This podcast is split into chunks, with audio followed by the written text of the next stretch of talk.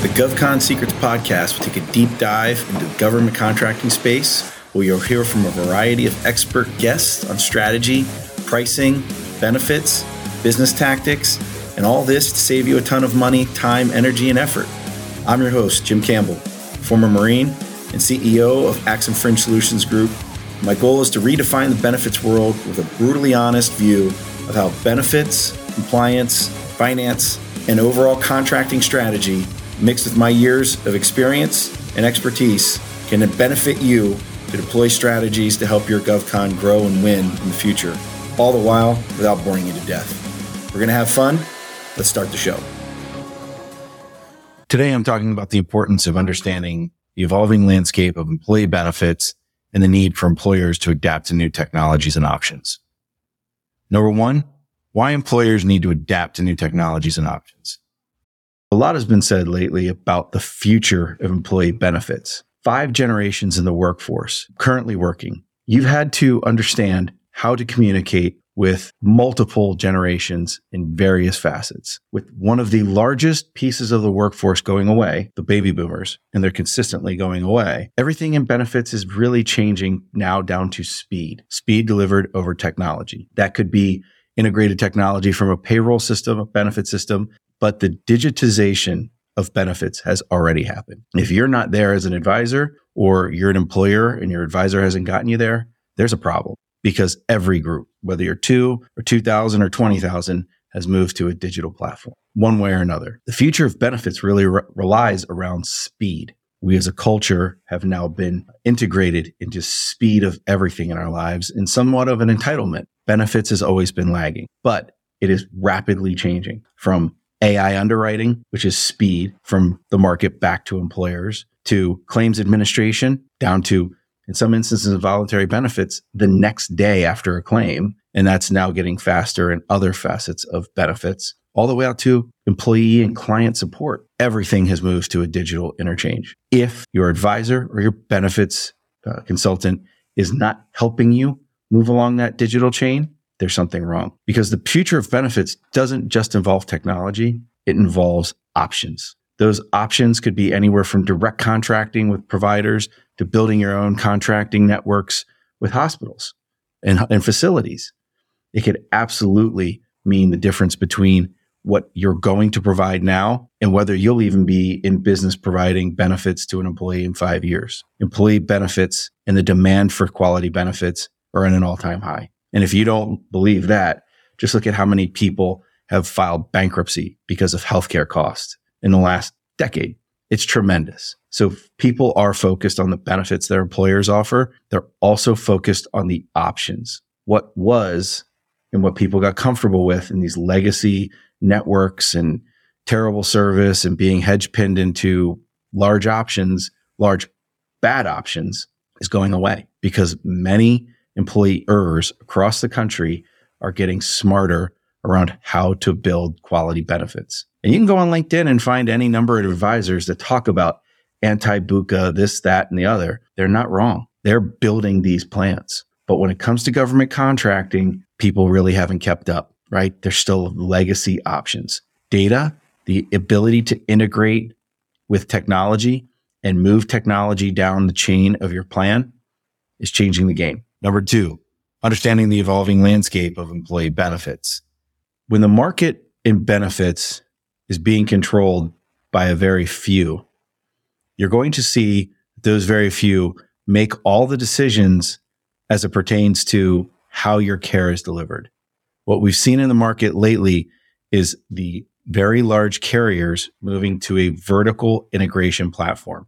Not only do they have direct contracts and they control the payments and whatnot back to hospitals, doctors, and facilities, they're now buying the doctors and limiting your access. So it's not just as simple as folks saying, I signed up with this carrier and my doctor accepts all of them. Carrier systems are buying doctors. They already own the PBMs, prescription benefit managers.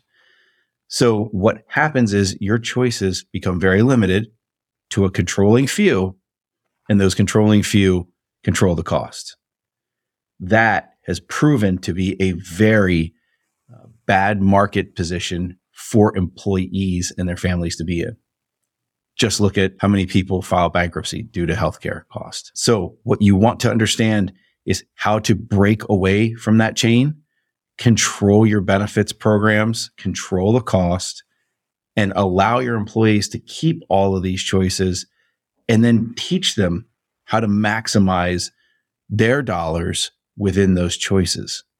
There are so many programs out there that allow you for direct access to doctors via direct primary care, direct contracting with hospitals and facilities, um, imaging centers, you name it. It allows you, the employer, the first for the first time in many many years, even down to a small scale, smaller scale, to control your healthcare and benefits cost. This will also carry on to allowing your employees more money for things that they also need, like dental insurance, vision. All these things that build up have a direct impact because of the cost of healthcare. So what we want people to understand is you are not limited in your choices. Sometimes you just have bad risks and you have to stay with the big carriers, but there are many, many options within them. Outside of that, the world is open. You can make all the choices you want. You can create your own benefits plan. You just have to be willing to get out of what was comfortable because what was comfortable is actually very uncomfortable for your employees. And it's going to continue to get more uncomfortable until it's just absolutely not an option. Number three, the effects of rising fringe rates. Everyone's talking about the new fringe rate for Service Contract Act that was just released in the beginning of July or at the end of June. Now, it's a good thing. People can now afford more benefits. People can understand that the cost of benefits and the direct impact will not hit them as hard because their fringe rate dollars will carry more towards those premiums. Might even possibly help people, help employers cover 100% of all their op benefit options. Here's something to think about though. When those rates go up the way they did just recently, you're looking at an opportunity to give more benefits and more benefit options to your employees. It is not a way for other companies just to eat up the fringe with their plans. That typically means more administration, more bloat, more compensation to people that aren't building the right plans. It does not always mean that your employees are getting more benefits. What we focused on and what I've focused on for years is how to take what is current and supply as many benefit options into the plan as possible. Not administration bloat, not extra compensation, not things that are going to just make our company rich. And what we found is even in the old rates, most companies could afford a full slate of benefits from healthcare, dental, vision, disabilities, life insurance, and have access to retirement or other options in order to fund for other benefits. Now that the health and welfare has gone up, those options have just increased. The issue with people in these spaces is typically financial literacy. When companies offer things like cash in lieu and don't understand the actual impact of that cash, what your employees are really receiving, they have now really hamstrung themselves into an option that once they have to take it away, in over 50, you have to take it away. You're in a bad position with your employees. And it's because no one has ever taught these folks what the real impact of benefits means for them and their families. So with this fringe rate going up, everybody's going to say it's a great thing. We can afford more benefits. You're going to see all the various options say, Hey, great. New benefit plan is at the higher fringe rate. You know, you can afford our health plan. Well, you could afford their health plan before.